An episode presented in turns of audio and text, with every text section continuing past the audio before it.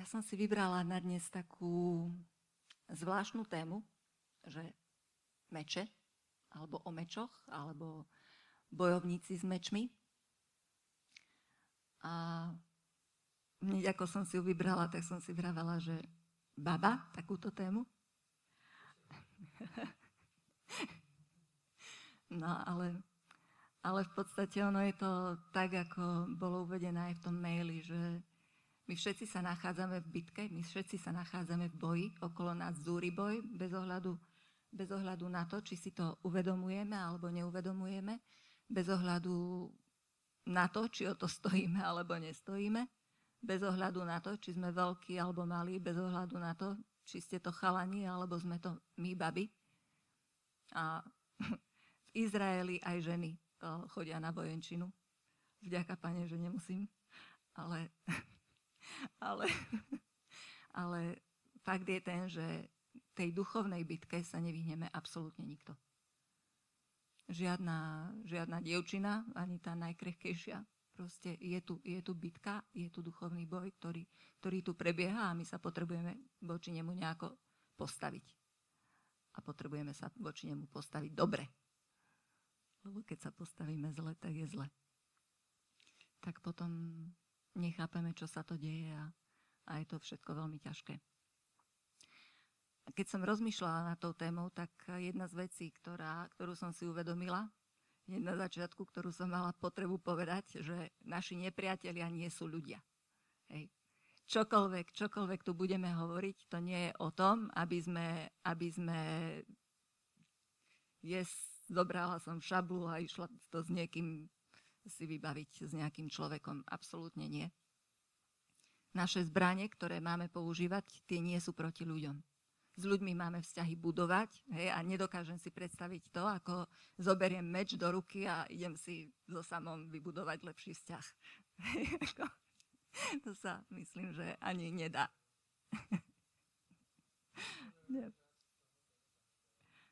Aha. No, len v tej fyzickej, ako myslím, že by to až tak nefungovalo. V tej duchovnej určite áno, a práve preto chcem hovoriť o mečoch, že, že v tej duchovnej rovine my potrebujeme používať zbrane. A musíme sa ich naučiť používať. A keď som tak rozmýšľala tým, tak mi napadlo, že, že keď bude téma meč, tak si okamžite spomeniete všetci, pravdepodobne, na Efežanom šiestej kapitolu. Tak bude to aj o tom, ale v podstate nie je, to, nie je toto kľúčové. Chcem to poňať trošku z iného uhla. A chcem upozorniť aj na jeden fakt, že je rozdiel medzi žoldnierom a bojovníkom. Respektíve žoldnier, môžeme ho považovať aj, že vojak, žoldnier, vojak, a medzi bojovníkom. A ten rozdiel je dosť taký zásadný, pretože žoldnieri sú najímaní za peniaze, aby bojovali v určitej bitke. Hej. Žoldniera si zavolá nejaký kráľ, zaplatí ho, hej, alebo nejaký... Um, neviem, či aj v dnešnej dobe ešte existujú, ale myslím, že Marek kýva hlavou, že áno, ešte stále existujú. Viem, že existujú francúzske légie. Žiaľ. Žoldnieri. No, ale... No.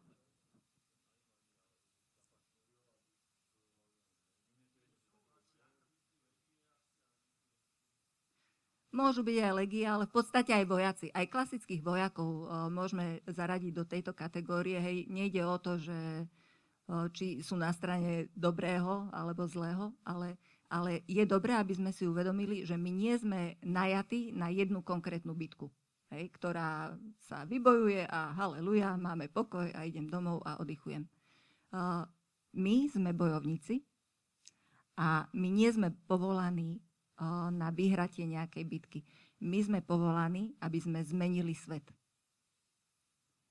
My sme povolaní tu na to, aby sme menili a zmenili tento svet.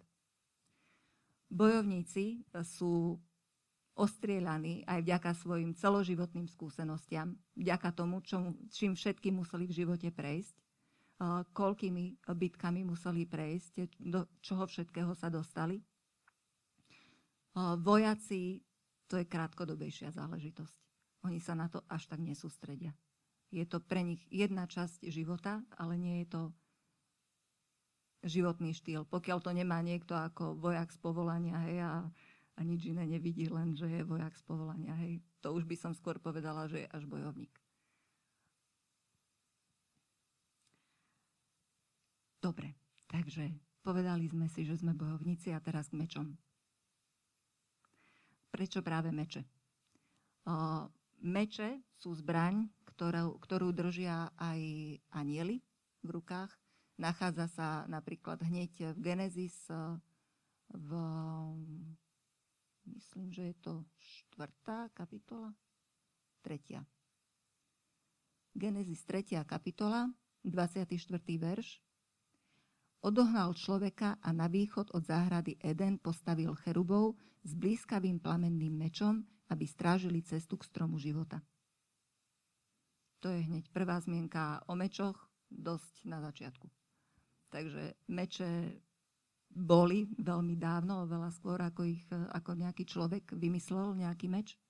Meče tu existovali, s mečmi sa určite stretneme aj v nebi, a meče je niečo reálne, ktoré, čo sa používa v duchovnom svete v boji. A meče sa môžu, tak ako vidíte aj na tom banéri, meče sa môžu od seba veľmi líšiť. Ja mám taký konflikt záujmov, že či tamto popredí je meč alebo mačeta, ale veľmi mi vyhovuje pre dnešok tento konflikt záujmov, lebo sa o to chcem trošku aj tak si tým pomôcť. Dôležité pri mečoch je to, že na aký účel boli vyrobené a akým spôsobom sa majú používať. Je rozdiel, že či budete bojovník, ktorý je celý obrnený vo svojej zbroji, ktorý sedí na obrnenom koni, proste taký ťažkoodeník, tak akože samé, samé železo, alebo neviem, z čoho mali to brnenie svoje. Ten potrebuje ťažký, veľmi ťažký meč, ktorý prerazí aj to brnenie, ktorý prerazí aj ten pancier. A napríklad na počudovanie niekto vyrobil aj ľahšie meče. Hej? A aj tie boli veľmi obľúbené. Také, o, také kočovné národy, oni zase používali, Turci používali o, šable. Hej? Tí nechodili s ťažkými mečmi. Prečo? Hej? Však meč je výhodnejší. Keď si porovnáte do boja, dáte meč, šablu, tak ako je jasné, kto pravdepodobne zvíťazí. Ale so šablami, napriek tomu, že boli kvázi, ako keby menej účinné, tak boli pre nich výhodnejšie, pretože mohli s nimi cestovať. Nemuseli ich odkladať. Neviem si predstaviť, ako ten ťažkoodenec s ťažkým mečom bude dvadsaťštyri hodín spávať, aj, aj všetko, aj chodiť, aj jesť, aj všetko, že bude mať pri sebe ten meč. Myslím, že by ho to veľmi rýchlo prešlo a odišiel by z armády tak rýchlo, ako sa tam dostal. No, verím tomu, neviem si to predstaviť. Neviem si to predstaviť, že by ich stále dokázali mať pri sebe, lebo minimálne, keď si pozerám tie filmy, tak dobre, že stoličku nevykladajú tam tomu rytierovi, aby vyliezol na svojho koňa, pretože je taký ťažký, že má problém sa aj udržať rovno sedieť. Nezažili sme, aké to bolo vtedy, hej, akože ťažko povedať, ale...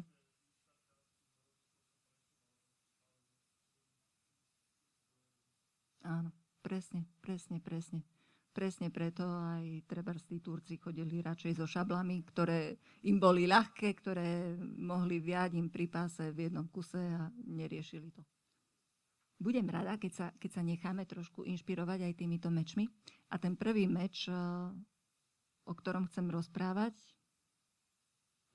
je mačeta. Ako vravím, mám, mám tam vnútorný konflikt, že či meč je mačeta, ale veľmi mi mačeta vyhovuje, aby som o nej rozprávala. Takže, takže prvým kvázi mečom bude mačeta, ale na svoju obhajobu poviem, že ten, ten meč alebo mačeta, ktorú vidíte uprostred, podľa mňa je to fakt mačeta, ale volá sa to, volá sa to spartanský meč. Prostredný. Ten, ktorý je aj na baneri. To je spartanský meč. Takže meče a mačety majú naozaj k sebe blízko. Kdyby nieco. Dobre, existujú druhy mačety, ktoré majú strašne veľa, strašne veľa uh, možností využitia. Uh, mačety sa dajú používať na čistenie chodníkov, na zberanie úrody. Uh, tam máte dole obrázok zber cukrovej trstiny, banány sa odsekávajú z banánovníkov s mačetami, uh, kokosové orechy sa dávajú do poriadku, očistujú uh, mačetami, uh, stromy sa orúbávajú mačetami, uh, cestičky sa kliesnia uh, mačetami, ale mačeta je takisto aj, aj bojová zbraň a mačeta je takisto aj nástroj uh, zabíjania. Akože fakt veľmi, veľmi veľa účelov a chcem sa pri niektorých z nich uh, pozastaviť. Čítala som jednu knihu, uh, v ktorej bola mačeta nazvaná mečom žatvy. Keď je žatva, tak treba sa postarať nielen o zber úrody, ale aj o dopravu a o jej uskladnenie. Ak je cesta zarúbaná, ak nie je priechodná cesta, tak sa vám môže stať, že zožali ste strašne veľa úrody, ale neviete si ju nejako dopraviť domov, pretože nemáte kadiaľ. Hej? A máte proste smolu. Takisto sa nám môže stať, a určite sa nám to stáva, že, že vonku je strašne veľa, strašne veľa nespasených duší, ale tá cesta k ním je akási zarúbaná. Hej. Cestu k ním si potrebujeme prerúbať. Potrebujeme vyhrať určité boje, aby sme sa ku ním dokázali dostať. Prídeme ku ním, opäť potrebujeme vyhrať boje, aby sme ich dokázali priviesť k pánovi, aby sme ich dokázali priviesť do cirkvi. Hej. Potrebujeme to tam čistiť, tú cestu, preto, aby mohli prichádzať, zväčšovať tú cestu, bojovať, bojovať s nepriateľmi, aby, aby, mohli, aby mohli prísť. Um, čo sa mačety týka, tak je napríklad uh, využívaná aj na, na zabíjanie škodlivých uh, zvierat, ktoré môžu ublížiť. Hej. Napríklad uh, dá sa použiť na zabitie hada, hej, keď sa stretnete s hadom. Nemôžete si ho dovoliť zabiť nožíkom, hej, ale, ale s mačetou áno. A, a pri hadoch v tej, v tej duchovnej oblasti, vo fyzickej to funguje trošku inak, had na vás zaútočí a nerieši, ale, ale diabol v duchovnej oblasti, on neprichádza ku nám tak, že vyskočí, ukúsne nás, hej, alebo urobí veľký poplach a teraz my... je tu diabol, hej, a zdúbkame alebo zabijeme ho. Nie, on príde ako mäsožravá rastlina. On príde s niečím sladkým, niečím voňavým, niečím lákavým. Hej. On príde tak, tak nenápadne, že hm, trošku, trošku, len trošku skús. Hej. Ako, ako keby sme sa s ním mali trošku pohrať. Ale my si hada nemáme chytať do ruky. My keď ho zbadáme a rozoznáme, tak ho máme zabiť. To je, to je to, na čo nám slúži tá mačeta. Nie chvíľočku sa pochochať, lebo potom sa to nevydarí. Ak chytím do ruky mačetu, Božie slovo, tak musím vedieť s ňou aj narábať. Potrebujem vedieť narábať s Božím slovom. Pretože ak neviem s Božím slovom narábať, tak si predstavte, že by som chytila mačetu a začala sa tu ňou oháňať a úplne kľudne by mohli padnúť nejaké hlavy, ktoré by padnúť nemali. A to sa, to sa deje naozaj aj, aj s Božím slovom. Keď, keď s ním nezaobchádzame tak, ako Boh chce, aby sme s ním zaobchádzali, tak sa stáva v našich rukách veľmi nebezpečnou zbraňou. Padajú hlavy. Presne. Lenže neuvedomujeme si to. Hej, máme pocit, že yes, povedala som, super som povedala, ocitovala som písmo, je to tam čierne na bielom, over si to. Keď sa ti nepáči, čo som povedala, pozri si do Biblie. Hej. No len milá zlatá, nejako si vynechala cvičenie.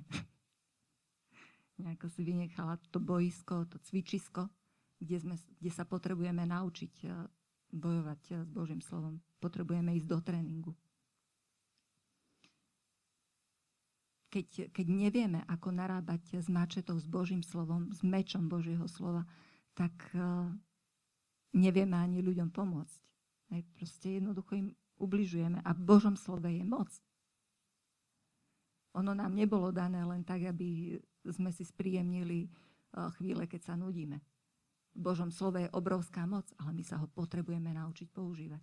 My potrebujeme uchopiť meč Božieho slova a naučiť sa ho zodpovedne používať.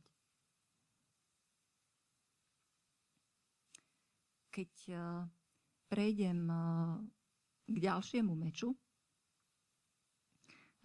tento sa volá Flamberg Sword, Flambergový meč. Doslova sa to dá preložiť ako plamenná čepeľ. A hrany tohto meča majú taký zvlnený alebo vlnkovitý vzor, presne ako vidíte. A tento meč, na internete ho viete v pohode nájsť, ale nemyslím si, že je to meč, ktorý poznáme z videnia. Možno sme ho nikdy nevideli, mňa veľmi prekvapilo, keď som o ňom čítala. A aj ma veľmi zaujal, pretože keď sa čepeľ tohto meča zrazí čepelou nepriateľa, ktorý má obyčajný meč, tak tá druhá čepeľ sa rozbrní. Ten druhý meč sa rozbrní. On sa trošku rozvibruje a tým pádom ten protivník nedokáže ten meč až tak pevne držať v rukách a tým pádom je oslabený a útočník s Flambergovým mečom je oveľa vo väčšej výhode. Je to skvelá výhoda. A tieto vibrácie, ktoré spôsobuje tento meč, nám môžu pripomínať trošku o, také vibrácie, ako keď, čo ja viem, keď chceme rozbiť pohár, ale nechceme sa ho dotknúť, tak potrebujeme vypustiť nejaký zvuk veľmi silný a to sklo povolí. Hej. A niečo podobné sa deje takisto, keď vypustíme my zvuk, keď vypustíme chválu. Keď začneme spievať, skutočne spievať na slávu Bohu, tak, tak to rezonuje v nebi. Tak sa niečo veľmi mocné deje a nepriateľ je oslabený. Hej, keď, sa, keď sa vtedy uh, čepel, čepel svetla a čepel temnoty stretnú, tak temnota musí ustúpiť. A v tom je absolútna, obrovská, úžasná moc. Práve, práve tento Tento. Čítala som na začiatku z Genesis z tretej kapitoly, dvadsiaty štvrtý verš a tam je spomínaný práve nejaký plamenný horiaci meč. Tento plamenný horiaci meč zabránil Adamovi a Ebe, aby sa mohli vrátiť do raja. A podobný meč prostredníctvom piesne a uctievania Hospodina nám to zase umožňuje vrátiť sa naspäť. A naozaj verím, že, že mnohí z nás, ako tu sme, sme zažili chvíle počas chvál, kedy sme mali pocit, že, že vstupujeme priamo pred Boží trón. Že, že sme v Božej blízkosti, že, že sme pri ňom. Ako by sme sa nechali unášať. Ale na to, aby sme sa tam dostali, tak my takisto musíme zabojovať. To nejde jesť, OK, dneska je tu pomazanie, haleluja, otvorím ústa a som v tom. Nie, musíme, musíme zabojovať. Musíme, musíme ísť do toho, musíme, musíme prebojovať, musíme použiť meč, aby sme sa tam dostali. A piesňou naozaj môžeme poraziť nepriateľa. Aj ho porazíme. Ako v Biblii sú, v Biblii sú také úžasné zasľúbenia a momentálne som bola veľmi požehnaná rôznymi zasľúbeniami, čo sa týka pôstu. A jeden, jeden z takých, takých príkladov uh, vo mne veľmi zarezonoval a, a s tým by som sa s vami ešte veľmi rada podelila a, a už končím. A bol to príklad zo Sudcov z dvadsiatej kapitoly.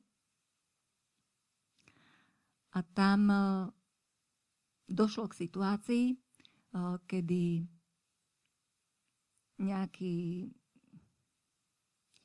zlí ľudia z Benjaminovho kmeňu, kmeňa z mesta Gibej celú noc znásilňovali vedľajšiu ženu jedného muža z Izraela.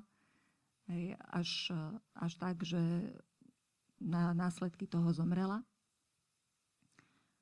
A potom Izraeliti samozrejme žiadali Benjamincov, aby vydali týchto ničomníkov, aby mohli byť potrestaní.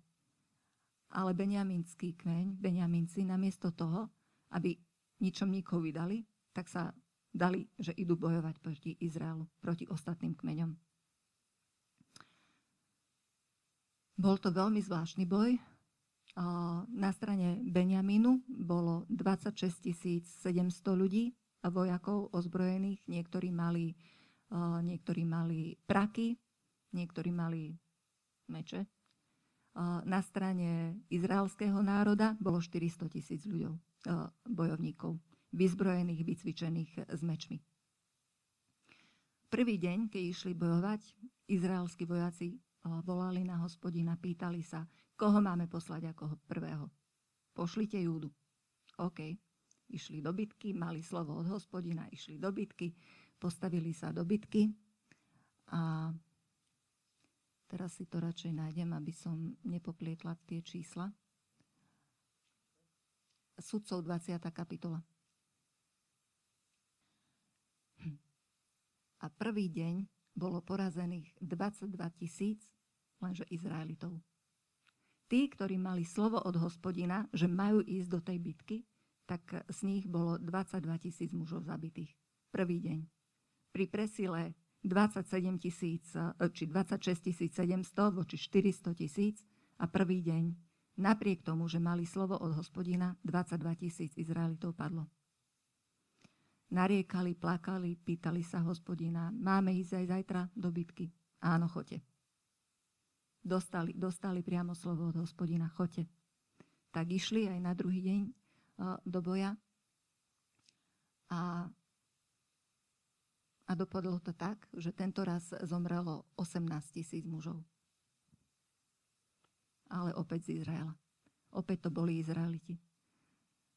Opäť nariekali, nariekali, nariekali až do večera, ale tento raz ešte urobili aj niečo iné. Postili sa a, a obetovali Bohu. Namiesto toho, aby, aby začali reptať, Bože, však si povedal, že, že vyhráme a, a tuto iba umierame, pokorili sa pred Bohom. Nie je tam nič spomenuté o tom, že by, že by reptali. Plakali. Bolo im to strašne ľúto, plakali, ale, ale, ale vošli do pôstu. Vošli do pôstu a pýtali sa Hospodina, máme ísť aj zajtra? Máme ísť aj zajtra? A Hospodin odpovedal, choďte, zajtra vyhráte. Na ten ďalší deň bolo, padlo tento raz dvadsaťpäťtisícšesťsto mužov. Týchto dvadsaťpäťtisícšesťsto mužov, eh, dvadsať, nie, dvadsaťpäťtisíc, nie dvadsať, dvadsaťpäťtisícsto, tak, to je správne číslo. Uh, tí, títo mužovia už boli z Benjamína. Toto už bol benjaminský kmeň. Pôvodný ich počet bol dvadsaťšesťtisícsedemsto a tento raz padlo dvadsaťpäťtisícsto mužov. Je napísané, že šesťsto mužov sa zachránilo. Chýba nám tam tisícka. Keď som hľadala, že kde sa vyparila, pravdepodobne zahynuli počas tých prvých dňoch bojov, počas tých prvých dvoch dní. Hej. Ale proste niekedy, niekedy je potrebné, aby napriek tomu, že keď máme slovo od Hospodina, tak potrebujeme ešte dať do toho niečo viacej. Potrebujeme sa pokoriť pred Hospodinom. Potrebujeme ísť do pôstu. V Marekovi je napísané, že v Marekovi v druhej kapitole dvadsaťjeden až dvadsaťdva je napísané o tom, že nikto predsa nepridáva záplatu z ešte nepranej látky na staré šaty, lebo nový prišitý kúsa od starého otrhne a diera sa zväčší. Nik nenalieva nové víno do starých mechov, lebo mladé víno mechy roztrhá a vyjde nazmar aj víno, aj mechy. Ale nové víno patrí do nových mechov. Tieto verše poznáme, ale pravdepodobne si neuvedomujeme, že oni sú napísané do kontextu pôstu. Predchádzajúce verše sú o tom, ako vyčítali pánovi Ježišovi farizei, že jeho učeníci sa nepostia. A toto bola reakcia na to. Tieto slova sú priama reakcia na to. Pokiaľ chceme zažiť nové veci, pokiaľ chceme zažiť nové víťazstva, pokiaľ chceme prebojovať nové boje, niekedy naozaj musíme ísť aj do pôstu. Nechcem nazvať pôst ďalším mečom, vôbec nie, pretože by som len vymýšľala, ale, ale je to niečo, čo nám môže posilniť, čo nás môže posilniť v tom, ako držíme meče v ruke a ako s nimi zápasíme. Niekedy bojujeme bitky a vieme, že Pane, však som dostala slovo od teba, hej, akože viem, že viem, viem, hej, a, a prečo to nejde? Niekedy, niekedy potrebujeme jednoducho ísť a pôstiť sa. Ísť a, a spýtovať si svoje srdce pred Pánom, že Pane, mám, mám správne postoje, je tu niečo, čo potrebuješ ešte prečistiť, je tu niečo, čo ešte potrebuješ dať do poriadku. Hm. Otázka, ako som hovorila na začiatku, nestojí, že či chceme byť v boji alebo nie. My v tom boji jednoducho sa nachádzame. A ak som na bitevnom poli a poviem si, že kašlem na to, tak sorry, ale prídem o hlavu. Otázka, otázka nestojí, že či chcem byť na bitevnom poli alebo nie, alebo či z neho odídem alebo neodídem. Ja, ja na to bitevné pole jednoducho som postavená bez ohľadu na to, či tomu verím alebo neverím. Ja tam som. A preto je strašne dôležité si to uvedomiť a postaviť sa k tomu správne. Je ešte jedna vec, ktorá sa mi veľmi páči na mečoch, a to je, keď sa na ne lepšie pozriete, tak vám možno niečo pripomenie. Presne, kríž. A práve na kríži bola vyhratá tá najväčšia bitka. Amen.